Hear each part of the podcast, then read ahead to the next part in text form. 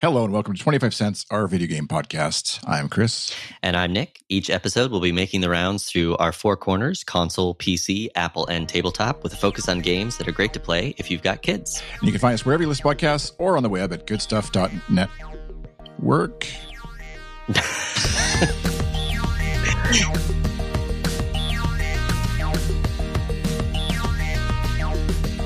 I don't know. Gotta get... Yeah, you got to get goodstuff.web3 soon, right? Yeah, exactly. This episode is released only on the blockchain, so if you're not NFT... No. Well, our pre-show chat is dribbling into the actual show. Yeah. Well, so we should start off with... we actually have a fifth corner today. We're doing a little bit of a special today. You want to introduce it?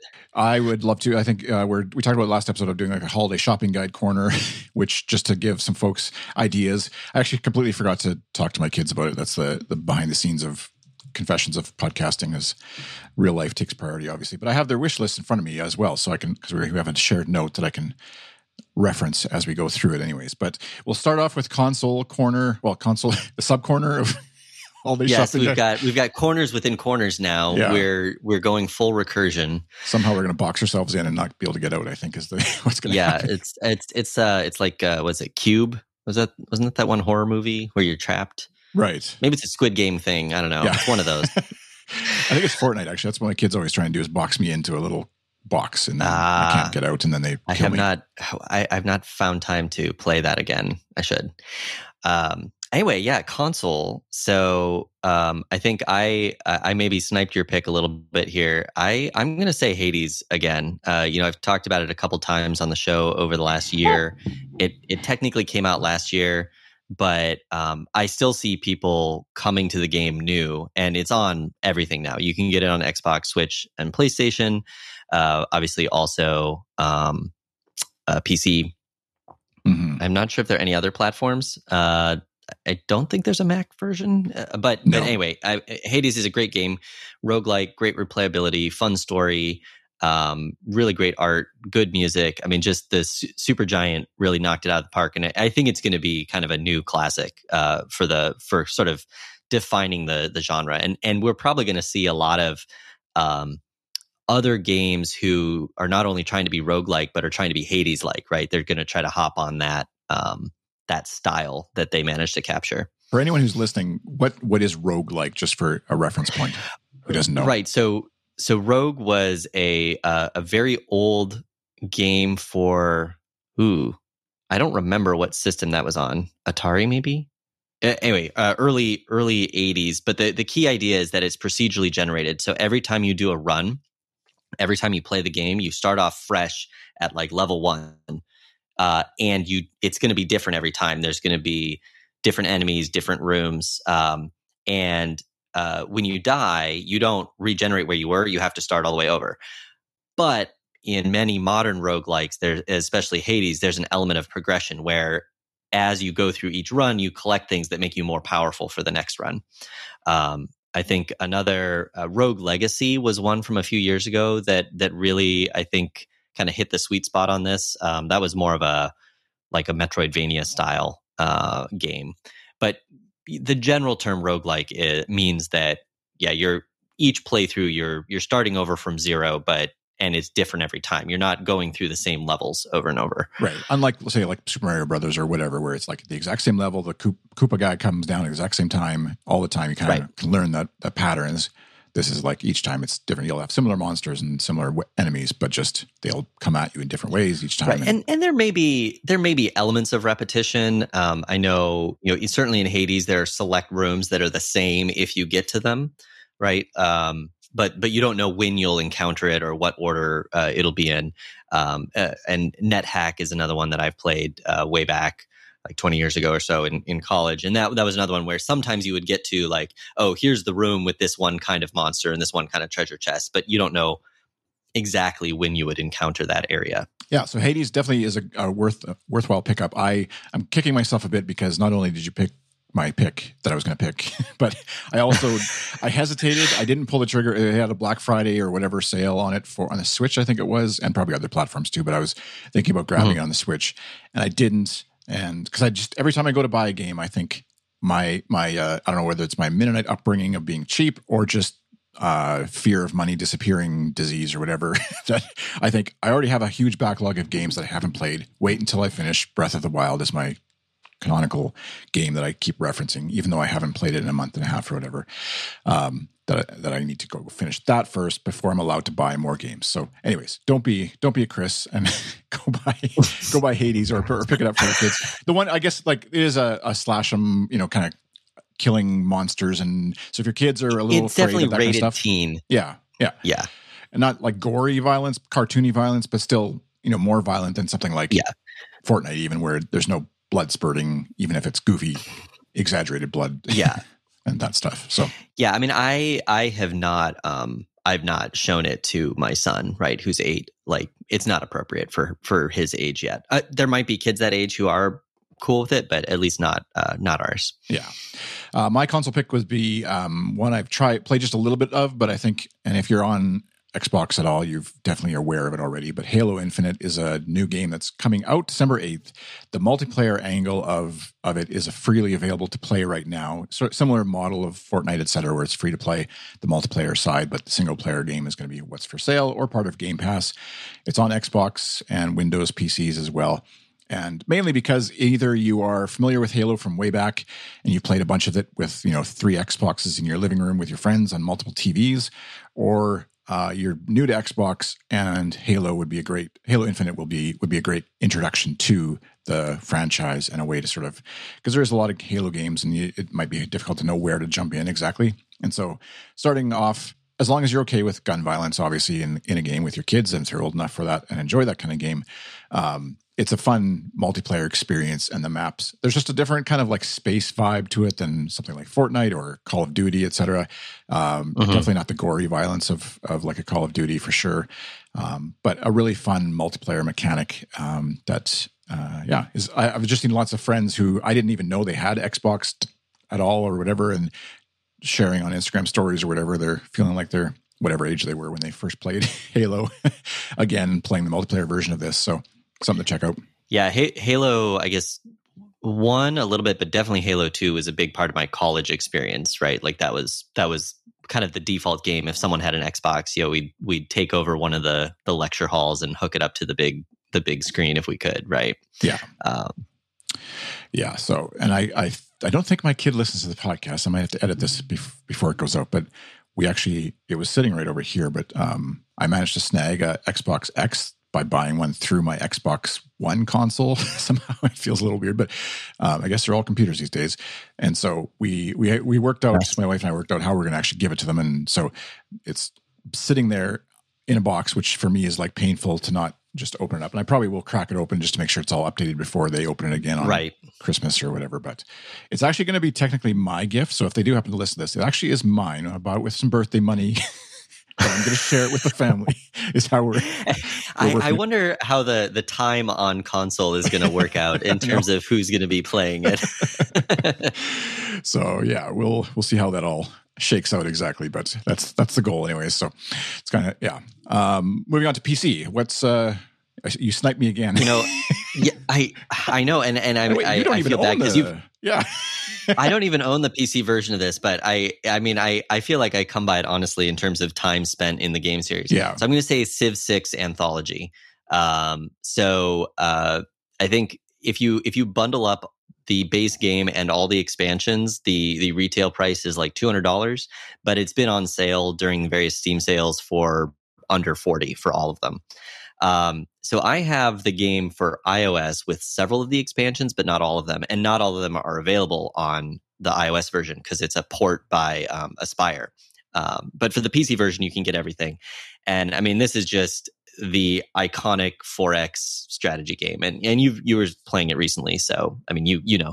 Yeah, it's definitely like one of those classic games, just like we were talking about with Halo, where it's, you at some point you need to try a Civilization game in your gaming career or whatever you want to call it. Yes. And Civilization 6 is a great introduction into the series. It's not like one of those games where it helps to go back and play other ones. I'm sure people have for various reasons, have previous versions of the game they really like playing because of certain strategies and things they've done in the game. But yeah, Civilization 6 is it's visually really well done. sound, everything, and the gameplay, and just sort of explaining the multitude of decision trees and technology tree and et cetera that you make throughout the game, done really well on a modern graphical interface, obviously. Whether you buy the anthology is great. If you're just like dipping your toes into it, the single standalone game too is plenty of gameplay as well. So don't feel pressure. I know it was on sale for $20 or something at various times too. And even at full price, you're going to get your money's worth out of the gameplay with this one for sure. So hardly recommend that one. It's an easy game to sink hours and hours into. And 6 in particular is generally pretty streamlined in terms of how they've tuned the mechanics over the years, as well as modern graphics and multiplayer support. The expansions, they get you additional leaders and units, so you can play as other civilizations that might have different bonuses, which can be fun, as well as some additional scenario packs if you want to play a particular historical event or era instead of just playing from scratch. The default Civ experience is, one settler founding a city and growing from there. And there's also some additional mechanics that get added. I think climate change is added in one of the expansions. I forget which one, and similar and related disasters. So you can kind of up the scenario and challenge difficulty after you've kind of gotten more comfortable with the base game, if you're not a Civ addict like I have been. Well, actually, it's now, I didn't realize this because I got it for free actually through the Epic Game Store at some point. They had a sale or a promo on, but it actually is Windows, Mac, and then Steam Play compatible. So the base game is $11.99 right now on Steam, which is normally $80. So I mean, it's kind of like your gateway drug into the rest of the expansion packs, and those are selling for some of them for like 60 cents, 90 cents, or whatever, and then you can buy the whole bundle for 45 right now. So, it's almost like a no brainer at that price. And the multiplayer angle is great actually with kids too, because you can do turn based multiplayer, I believe, always. I don't know if that was an option I said or whatever, but and then so you can kind of like take. You do your turn, you show them what you're doing, and then your kid can be on the computer beside you or whatever and play their turn. Mm-hmm. You can kind of talk through why and how it would work. And so it's not like they're left to their own devices literally and physically or whatever, off trying to figure this out while you're somewhere else. And so, it can be a fun one. And then you could play it remotely as well. If you got friends, remotely multiplayer as well. So it's got a lot of options that way. Yeah, and there's definitely a light edutainment angle, right? Like, You learn who some famous leaders and civilizations of world history are. The game series has gotten generally a lot more inclusive over time. They highlight a lot more African and indigenous civilizations than, say, Civ 1 or Civ 2 had support for, that had a very Eurocentric perspective. So you learn a bit of history there. The technology tree kind of gives you an idea of how things have changed over time. It has this kind of illusion of forever progress, right? Because it's a simulation. It's a game that's supposed to be fun. But I think there's some pretty interesting stuff within that. For my pick, which it sounds like I was picking Civilization as well, which kind of... We're aligned on this one. Yeah, I'll throw in my own wish list item, which I haven't played yet, which is Dora Romantic, it's called. I think that's how you say it. It's Windows only and available on Steam. And I don't know if it's on sale or if it's actually even out in full release yet. I think it might still be in early access, but... it's basically like a very chill... We've talked about it before on the show, but a very chill kind of city builder, world builder game that looks a lot like visually like Settlers of Catan would, the board game, and then kind of building your world out of tiles as they appear. And so I think it'd be a nice kind of chill game to play over the holidays and probably along the similar lines as Civilization, just with less decisions. It's just kind of a hex of 6 sides, I think, right? And so that's your decision making. Rotate the hex that you get and then move to the next tile. And so that can be kind of a fun way to go. So that's my pick on the PC. Moving on to Apple, what have you? So I went lazy here. iTunes gift card, and the reason is that's actually that you can't gift like an Apple Arcade subscription explicitly. You can just give someone credit that they could then use towards a subscription. You listen to our past 43 episodes of the show, and we touch on a lot of Apple Arcade games. There's almost 200 now, I think, in the whole library. It's a lot. So you get a lot in there. As we've noted, there are some that are less fun than others or feel more like a weird port or a weird cash grab that got turned into an arcade game. But there's a lot of real gems in there. Ones like Grindstone, some of the more like kind of esoteric story ones. But yeah, there's some great games in there, and so I think that's what I would recommend is if you've got an Apple device for a gamer, Apple Arcade can't go wrong for at least a month or two for them to dip in and see what they like in there. Yeah, and especially I think you probably get some sort of trial maybe if you get a new device, like if you get an iPad over Christmas or whatever. I think there's a trial version of it that's included. But also worth checking, just because I saw a friend go through this where they lost everything on their computer and all their photos and stuff. If you haven't looked into Apple's Apple One bundle of where you can bundle your Apple Music, Apple TV, which we've talked about, lots of great shows on there, and then Arcade, as well as iCloud storage that comes with that for your either personally or for your family, which you can share with 5 folks. That's kind of in this person's case, would have been a lifesaver for their photos, but also get Arcade. You might already have, if you have this already, you might actually have Arcade access already that you're just not using. And so if you're getting Apple Music already, and you're probably paying for iCloud storage because they don't give you enough at the base level to back up your phone, then you probably are also in line or should be in line for the Apple One bundle. And it actually is a good deal overall, other than the sort of low free tier, which kind of pushes you up into it. The pricing overall, though, is pretty good considering all the things you get. So that's another angle, I guess. That would be my... If you're in the Apple ecosystem, yeah. That'll be my pick, I guess, for Apple is sort of a piggybacking on the gift card. If you're the techie in the family, Christmas is the time to give the gift of backups. Make sure your family's devices are behaving as expected. Yeah, Time Machine, which like for nerds, Apple nerds of long time Apple nerds, Time Machine is like a given. You buy an external USB hard drive, you plug it into your computer, and it just backs up. It says, "Do you want to use this for Time Machine?" You say yes, and then you just never use it again. Generally, until your computer blows up, or in this case, my friend's case, they were doing a software update that just sort of hung, maybe some internet issues or whatever, and just basically had to wipe the computer and start fresh. And so Time Machine would have helped, obviously, and then Apple iCloud for photos, et cetera, would help as well. Yep. So all things that are great in hindsight don't help the person who's lost their stuff, but maybe you can be that gift this Christmas is the gift of backups and storage. Okay, tabletop. What's your pick there? Yeah, so I think I've mentioned on the show a couple times, but I'm going with Villainous. And so this is definitely probably more of a like 10 and up, preteen to teen age game in terms of the strategy complexity.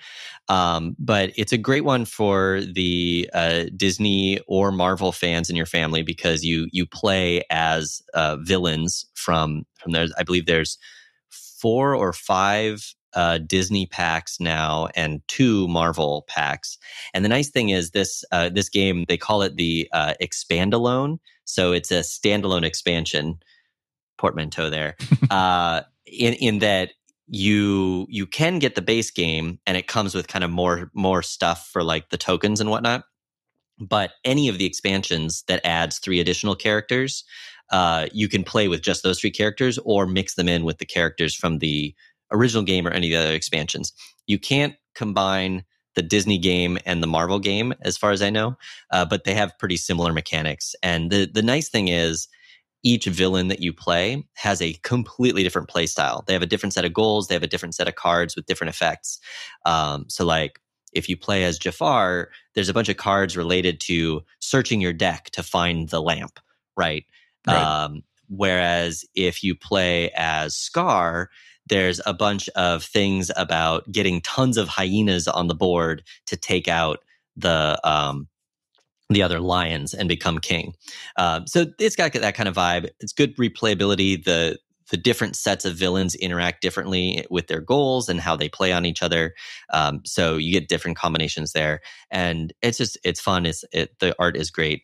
It's actually made by a Seattle local subsidiary of Ravensburger that got bought a few years ago. So it's the game designers are here, but yeah, it's a good game, and you know it's a branded game. It's no the Child Monopoly Mandalorian cash in, but it's definitely, you know, if you don't like those tie-in games, it's that. But it's a solid strategy, set of strategy games. Yeah, it's something actually, one that we picked up as well, actually, for the kid, a group gifts for a family or whatever as well. And there's deals on it and stuff over the holidays here.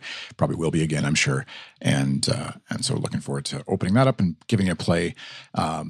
The one I'll kind of counter, I guess, with which I'm not that Villainous is that complicated, I guess, but Sleeping Queens is a card game, fairly simple card game. Oh yeah, that is great for younger kids. Like our youngest has played it probably since she was 5. I want to say maybe even 4, but it's still like an enjoyable game that as adults you can join in, or you know, aunts and uncles or whoever happens to be around can very easily pick it up and play along. And it has enough strategy that it's not just like a memory game or whatever, but is kind of like an advanced memory game of sorts.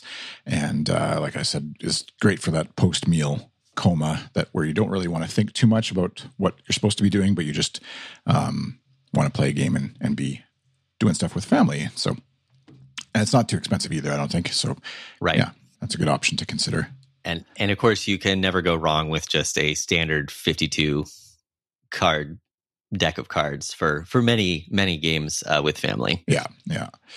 Okay, so moving, that's our very quick but sort of topically appropriate gift guide, I guess, for each category, each corner that we have. But now we'll step back out of gift guide corner and go back to our regular corners, yeah. Our regularly scheduled.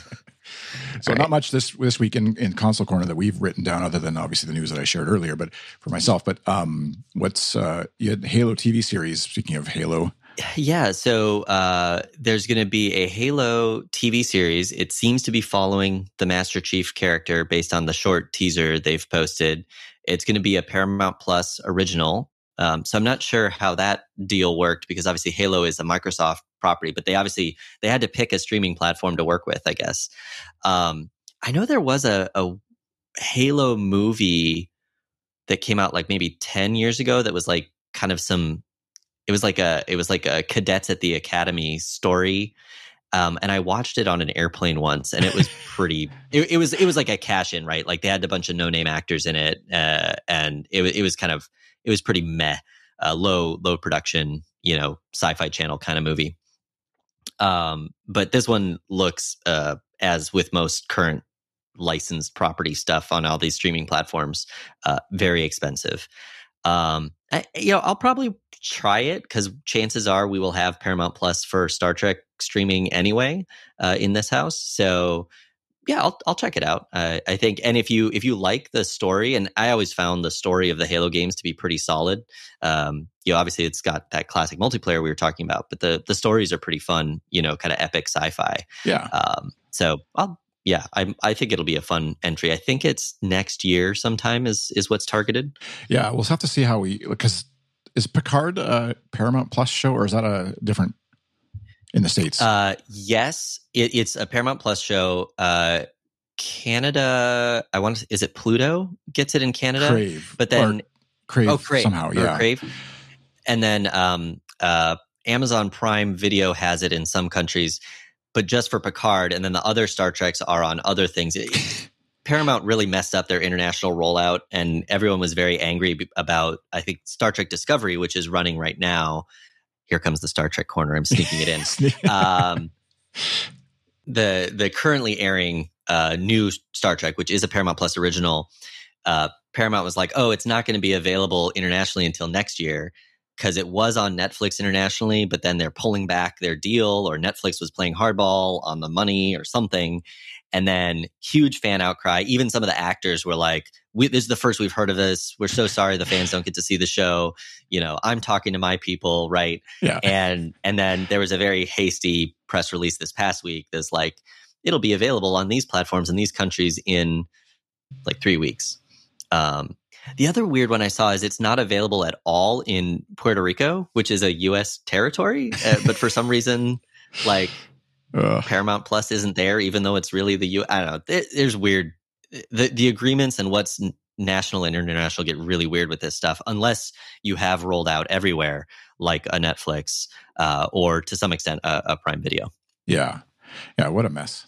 It's funny, actually, parallels to, I don't know if you watched the morning show on Apple TV Plus streaming, the fictional network that they work for is also launching a streaming service inside of the show or whatever. And so that's part of the deal and like, you know, various people and how it's going to roll out, and it's being panned because as if we need another streaming service and all that kind of stuff.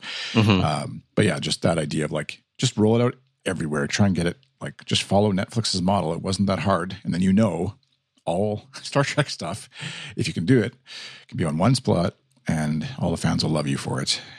But yeah, easier said than done, I guess, with legal. Yeah, I mean, it's hard. I think for most companies, it's the legal and copyright and licensing thing more than it is like, oh, can we get a data center with all our video on it, you know, close to the customers? Because that part is actually almost the easier part, because there's big platforms that can do that for you. I think the hard part is, you know, famously, I think HBO Max doesn't have any of the Harry Potter movies because Warner Brothers had licensed those out in long-term deals to other streaming platforms, but only in some countries, you know, so it's a whole mess. And I think if you want to really dive into it, there's that newer Download podcast that Jason Snell hosts with a co-host whose name I'm forgetting, but they really get into the business of streaming, which is kind of funny and interesting. Yeah. But yeah, so we kind of diverged into TV corner there a little bit, but maybe we should come back to PC corner. So I didn't see a ton of interesting news. There's the Game Awards were announced, but my understanding is this is like kind of just a marketing thing that you kind of pay to get nominated for than it is like what the critics are talking about. Because I was really surprised. I haven't played a single one of the nominees for Best Indie, Best Mobile, or Best Family. They're just not ones on my radar. And not just because I've been doing a lot of Apple Arcade, but I was just a little surprised. It was kind of an odd selection of games. And I think some of the discourse I've seen on Twitter is that this is like one particular industry group that promotes a certain subset of games, and it's kind of this weird, it's not real, it's not like the, you know, the Oscars or something for the industry. It's kind of off to one side. They get a lot of attention, but yeah, the kind of thing where when the winner wins, they promote it on their boxes or what used to be their game boxes, but everyone else kind of just ignores it then after that if they didn't pay to be a part of the contest or didn't win. And the nominees, the only nominees that show up to the ceremony are the ones who have won, kind of idea, because they know ahead of time. You know, and what's Star Citizen? Yeah, so this is another one I saw. So Star Citizen is still not out. So it's been this game that's been very publicly under development. There is an early access version that people who have already paid or money can use, but I mean, it's like it's not an altogether their game. They've managed to crowdfund huge amounts of money over the decade, and it's still not out. So this is just kind of one of those interesting stories to follow in the video game world of kind of like, how is this still a thing? And I guess it's just, you know, the sheer willpower of the game designer combined with obviously a lot of interest from their fans, is keeping it going when, you know, almost any other studio would cancel a project if it's not coming out, right? Like, so it's an interesting little side thing. I thought I'm not familiar with the game, but I know it's people have been very excited about it, and it's always just about ready, right? Kind of like Duke Nukem Forever was. It's one of those games. It comes from the lineage of Wing Commander. So if you're an older gamer like myself, that's what it was. Yeah, brings us into our five formative game meme that you posted here, which I completely forgot about Wing Commander until I saw that this was from the same creator of that series. Which that is actually one of those formative games that I played. That was like this amazing, expansive space world that you could fly through, and it felt incredible, especially for the time. I think Star Citizen is supposed to be trying to capture that feeling on an even bigger, more modern scale, but it's not out yet. Yeah, especially in a world where what's the one? No Man's Sky is out. It feels like that ground is well trodden and really popular already. How are you going to do something that different? But I mean, who cares? I'm open to the, the possibilities. Yeah, I mean, there can be multiple big space epics out there, for sure. So what are your five formative games? So I saw this going around. I think we there was some discussion in some Discords and on Twitter, but people were talking about their five formative games. So I think for me, I don't need to say more about the Civilization series, but I'm going to pick specifically Sid Meier's Alpha Centauri, which was more or less Civ 2 with some slight improvements to the engine and in space. So, you know, instead of building a historical civilization from 4000 BC on Earth, you are landing a colony pod on a planet of you know, our nearest neighbor star. And it's just great. There's like a kind of a sci-fi story. The different factions are all have a really interesting vibe.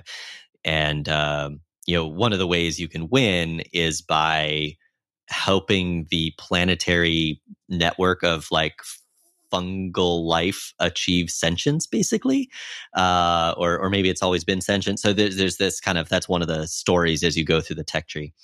So that's one I love. Similar simulation vein, SimCity 2000. So classic city manager, pretty. There are newer sim cities that are much more advanced in a lot of ways, or you've got like City Skylines that really has a lot of complexity. But I think SimCity 2000 is kind of the right mix of simulation and you know, being simple enough to be accessible to kids. I mean, I was playing that heavily as I guess like a preteen maybe, and then going in the old school Mac direction, I want to throw in the Ambrosia Software shareware game series Escape Velocity. So another space epic. You know, you start off as a little independent trader in a shuttlecraft, and eventually go through this whole epic story. You build up your fleet. You could become a pirate. You can, you know, kind of join. You can join the like the sort of Federation type group. You can join the sort of rebel type group.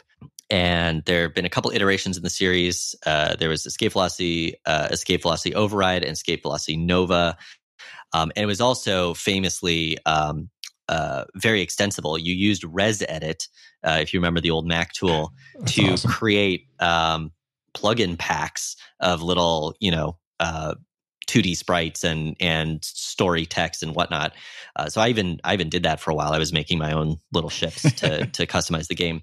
And you could then go and find, you know, someone would make like, oh, Babylon 5, there's a solar system with the Babylon 5 space station in it, and you can now go dock at it. Or, you know, a Star Trek, you know, like an Enterprise D ship pack or a Star Wars pack.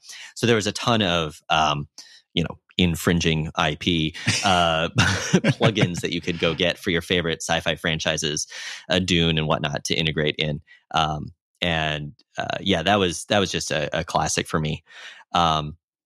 Myst, of course, you know, a famous, you know, I guess it's a point and click adventure. It was originally on Mac because it was powered by HyperCard, but it's since become available everywhere. We've talked recently on the show about some of the remakes that have come out or ports, and you know, just a game with a really engaging story, and at the time, really amazing like 3D rendered art and puzzles and everything. And it spawned a whole series, Riven, I think probably being the best entry.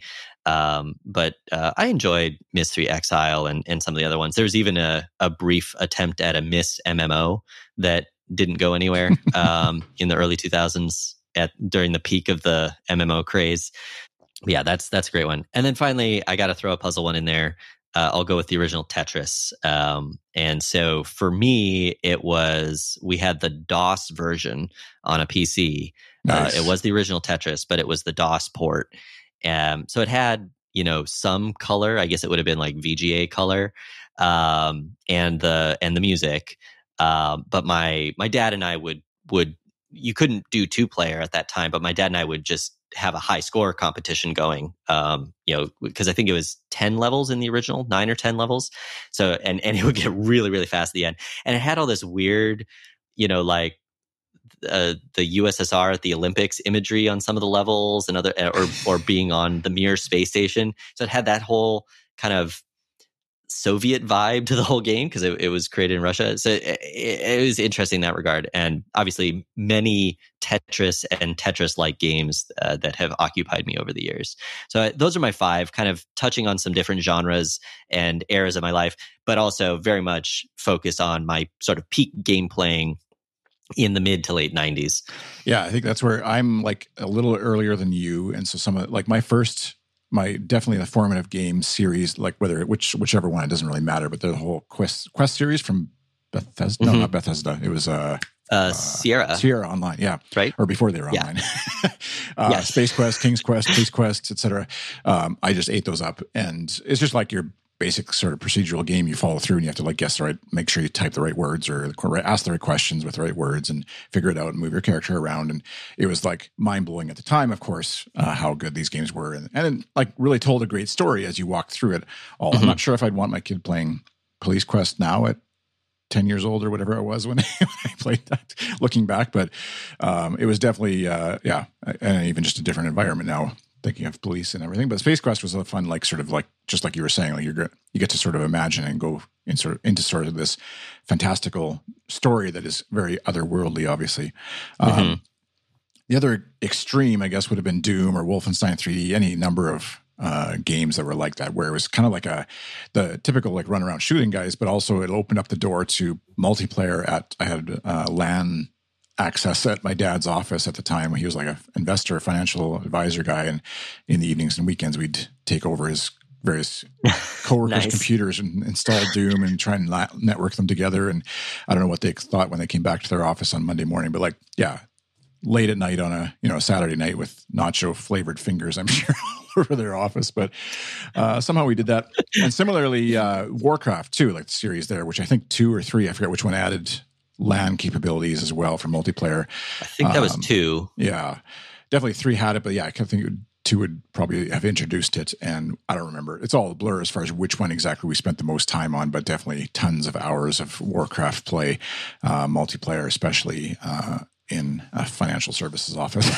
and then Age of Empires for a real-time strategy game that I played, which is, I mean, similar to Warcraft, obviously, but a lot more solo play. But Age of Empires 4 has just been released. It's Windows only, unfortunately, but haven't taken the plunge on that one yet. But that's definitely a series that kind of opened my mind up to the fun of that kind of genre, I guess, outside of sort of the fantasy element.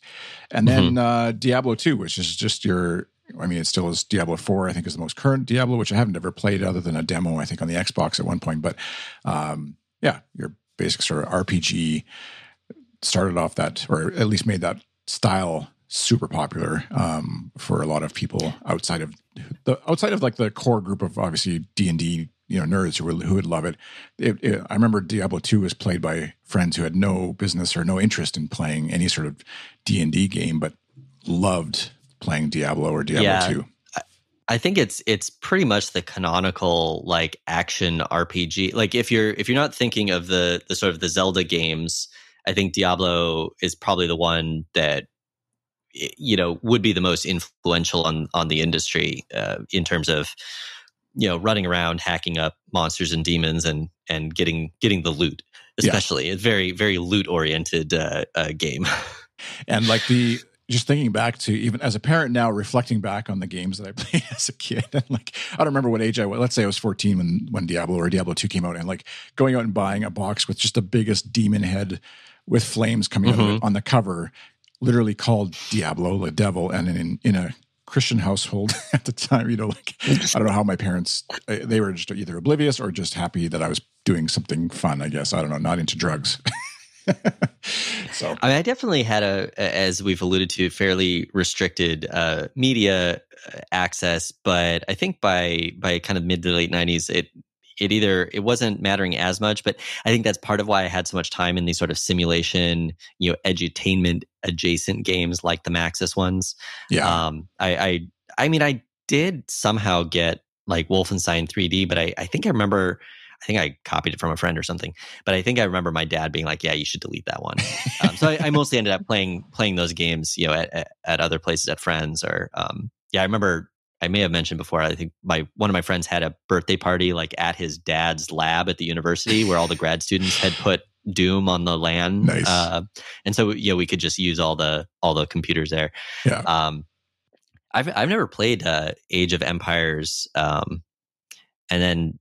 I guess for the question, I think I checked out King's Quest 5 maybe from the library back when that was a thing you could do. You could get like floppy disks from the library. Yeah.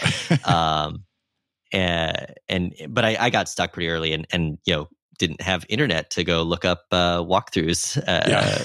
So I gave up on that one.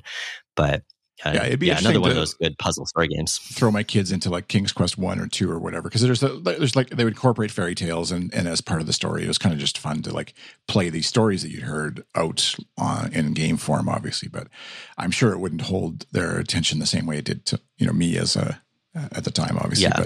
But I'd be curious. Would the graphics and interface be the main blocker, or would it be like the density of the story, or the fact that games generally had to be made harder to get like a reasonable amount of playtime out of them because you couldn't have that big of a game anymore, or at the time. We've had some come. I forget which show it was we were watching. Let's just say it was like the Muppets, you know, reissue on Disney Plus or whatever, but of their old series. And I've had a few comments from my kids at various times. They're like, "Oh, this is so small. It's not even widescreen, and it's so grainy, and it's so like complaining about the quality." So I could see them doing something similar where it's like it's so pixel. Like you kind of get to that point where you're, I think for us, pixely is like nostalgic, but for some games or some people, anyways, it's like a sign of old crappy game or whatever. So.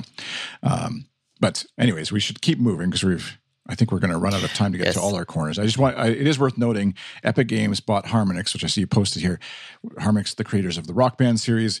And just interesting to think about what might happen with this and whether it means some sort of rock Fortnite band crossover event or what. I mean, you can really see them working together, right? Because the Rock Band is like the rhythm game entry, and you know, kind of that. There was Guitar Hero and Rock Band were huge there for a while, and it seemed like everyone had it as like my peers as young adults. That was like a thing you could do. You could like, oh yeah, I've got a drum set. You know, come play in a pretend band with us. Now you as a more actual band playing person probably have a different experience with it than I did, but no, it's like it was awesome for like, we had the Beatles Rock Band kit, the whole set at one point, and we would like cart it over to like family get-togethers and play drums and guitar and sing and whatever. And because it was, especially having the Beatles one was a brilliant tie-in, just because then it crosses so many generations, and it's still fun to learn how to play. And so we'll see. They in the frequently asked questions about it says, does this mean more Rock Band instruments will be made? And they say this is not in our current plans, but I mean, it's only a matter of time if they think there's a cash grab there for a Christmas full of Rock Band instruments being shipped all over the world. I imagine the hardware they were probably generally selling at a loss and hoping you would buy the games and the seasons and download the music and stuff. Yeah. All right. Well, moving on to Apple Corner, we'll do a quick run through. Did you try Lego Star Wars Castaways? The new one? Yeah, so I did. I did try this a little bit. So this was a new Apple Arcade release. It's a Lego Star Wars game. It's a little different than the more general adventure ones because it is a lightweight MMO. Like you're, at least when you're on the sort of mission hub area, there's other players and you can choose to play missions multiplayer with them, like in sort of a matchmaking way. My son was able to play, you know, a little while and like level up without much assistance at all. So it's definitely more accessible to like the 7-8 range. There are ground missions where you're kind of doing the classic Lego Star Wars thing of, you know, you're running and you have to shoot a few stormtroopers and they break into Lego bricks. And then maybe you like unlock something or move a block and then you can get to the next room. And then there's some space missions where you fly around in a Lego X-Wing or TIE Fighter and pick up some things. I did not try any of the multiplayer. I just kind of touched on it. I think I'll play around with it a little bit more, but... yeah, it's, you know, if you want a kind of entry kid safe MMO, it's a good place to start. Like for example, you don't get to pick your own name; you just pick from a set of Star Warsy names, right. And then you get a number after it. So you know, it's safe. There's no chat, right? So there's a lot of ways in which it's like an MMO that's kid safe, which is nice to see as an option. Yeah, I think I'll play around with it a little bit more. And it's I think it's the top ranked on the store right now. Yeah. I mean, they've got a really good, Lego branding, Star Wars branding, and then on Apple Arcade as well. All sort of great tie-ins right now and going to be promoted the heck out of it, I'm sure, over the holidays here.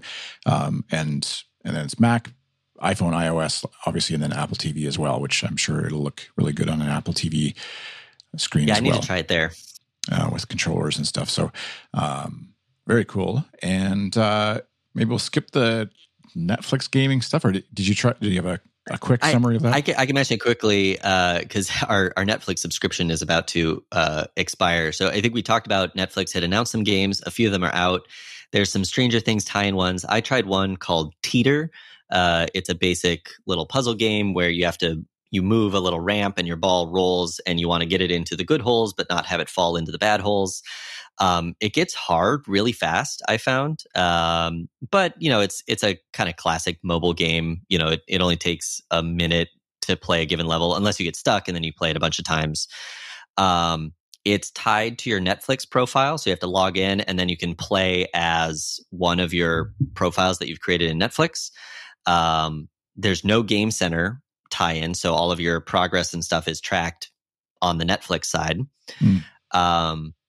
The one thing that I thought was interesting is the version history started at 1.9.0, which makes me think either it's been in development for a while or they like bought this game because it doesn't have any connection to any Netflix properties. And the other funny part was my son saw me trying it, and he's like, "Oh, is that a new arcade game? Oh, it's what Netflix makes games? Oh, that's so weird." And he's like, "Oh, I guess they want you more in the subscription, so you keep subscribing, and then they make more money." And then he goes, "Oh, marketing," which I don't even know where he was getting this from, but it was very it was very entertaining. Yeah. Perspective on probably hearing you guys talk about as adults about some of that stuff, and I know our kids pick up on the sarcasm and stuff too, and they interpret that and rework it in their own sort of language or ability or whatever to understand it, and often kind of miss the mark with it, but they say their words in the right way, or rolling their eyes in the right style. Yeah. So yeah, I would say he's ready to be a tech podcaster too. But yeah, I think. It's an okay game. If you have Netflix, grab it, play it, try it out. I think it is on both Android and iOS if you have Netflix, which is a kind of a nice cross-platform angle. It's not a game that you would subscribe to Netflix for. It's definitely a bonus on top of Netflix. And it's kind of interesting. But like I said, we're letting our subscription lapse because we're streaming Star Trek and other stuff right now. So, I may come back and see what the games are. It's hard for me to imagine Netflix putting out games that would be worth keeping your subscription for if all the movies or TV shows are, you've watched or whatever. But I know every time I'm about to, I've been pushing for us to let our Netflix subscription lapse, because definitely been in the Disney Plus and then Apple Arcade or Apple TV Plus category for us. But, now we just rediscovered This Is Us, which is a show we'd watched the first 4 seasons of, but then had forgotten, or 6 seasons. I can't remember which one we're on, but anyways, it's like a TV show that we're on that rabbit hole on Netflix again. And it kind of just when you think you're going to get out, they pull you back in. So I'm sure the next season of The Crown will come along right away. And then obviously time it all very well and very well thought out, but that's life these days. All right. Do you have a heart out here, or should we keep going? No, but I think, I don't know, do you want to touch on Tabletop Corner? I don't know if there's too much left, and we can wrap the show then. It looks like you've got a game. Yeah. So I picked up, it was half off at Target, so it was only like $7 or $8. So this is a game that won one of the Spiel des Jahres awards, I think in 2020, called The Crew, The Quest for Planet Nine. And it's an interesting fit. So I was aware of it. I hadn't ever played it. But my son had been kind of asking if there are any other legacy style games like Pandemic, but not, about a global pandemic. And this one has some legacy like elements, or it's more of a campaign. So the back of the rule book is a set of missions, and each mission has a different set of requirements or goals. It's a trick-taking game, so there's cards in 4 suits, and you're trying to cooperatively take particular number or combination of tricks in a particular order. So it'll be the first player has to capture the green 5, and then the second player has to capture the yellow 9, and so on. It seems pretty fun. We've played 3 or 4 rounds so far. There are some rules about what you can say about what's in your hand, and every round you're allowed to communicate one thing with a little token. So that's kind of an interesting thing. It's how do you kind of like almost bridge conventions. How do you tell the player to your left that they need to give you a low red card so you can play your high red card? You know, that aspect to it. But yeah, it's been fun so far. My son's very interested in continuing to play through the missions with the three of us. I think it's also, I think it's his first trick-taking game. You know, we haven't really exposed him to like hearts or pitch or one of those. Pitch was a big one in my family growing up that we played a lot of. I think he did not like that there's something called the Trump suit. So I guess there's that. That word may have been ruined for all card games for a certain crowd. Yeah. So he asked us to call it something else, which is an interesting. So what did you come up with? Call it. What did we say? For other families. Well, in the game, they're rockets. So we just were calling them the rockets. Yeah. But yeah, the story is kind of fun. So it's you're progressively training for and launching a space mission to go explore the newly discovered 9th planet of the solar system, which is not Pluto, but another one out in the distant beyond Neptune. So that's the premise, and yeah, it's cheap. It's a quick card game. It seems like fun so far. Neat. That's a good pickup. I don't know if a lot of our board game stuff. I guess there is some of the stores here do carry them, especially around like the holidays or whatever. But tend to be more special order up here, and so you're not. It's pretty rare to find, other than obviously like the monopolies, et cetera. But the more slightly obscure games or whatever, we don't see a lot of in the bigger chains, anyways. So. But yeah, that's a good. Yeah, we have our local game store where we can get, you know, pretty much anything, including the weird imports. If you order ahead, they can usually get those. But like our local Target, I've noticed that it has a reasonable game section, but it's very much dominated by either like the branded Monopoly games or other like really basic kind of Hasbro games. Or I feel like it's sort of like I need a party gift last minute kind of section, right. But it's all of the kind of Cards Against Humanity clones. So there's a ton of card-based party games of various themes, or like, you know, and there's one that's clearly for like a bachelor or bachelorette party, and there's one for like, you know, like more family-oriented or not, and they're all just kind of that category of, here's a prompt on a card and now do something silly. So there's a huge chunk of those at the Target, which is kind of funny. Yeah. Well, 'tis the season. But all right. Well, let's wrap up this episode, I guess, of 25 Cents. Thank you for listening to our podcast, our video game podcast here. If you've got things we missed, maybe that are on your Christmas wish list that you think our listeners should know about, you can let us know. You can find us on Twitter at 25C Arcade. And you can find me on Twitter at 20. No. I'm stuck in a loop. Yeah, 25 iChris. There's probably something there. Don't go there. But find me at iChris. And you can find me on Twitter and pretty much everywhere else as UltraNerd. That's NURD. And you can find 25 Cents wherever you listen to podcasts. Be sure to check out the Good Stuff Patreon, patreon.com/goodstuff, and all the other podcasts at goodstuff.network.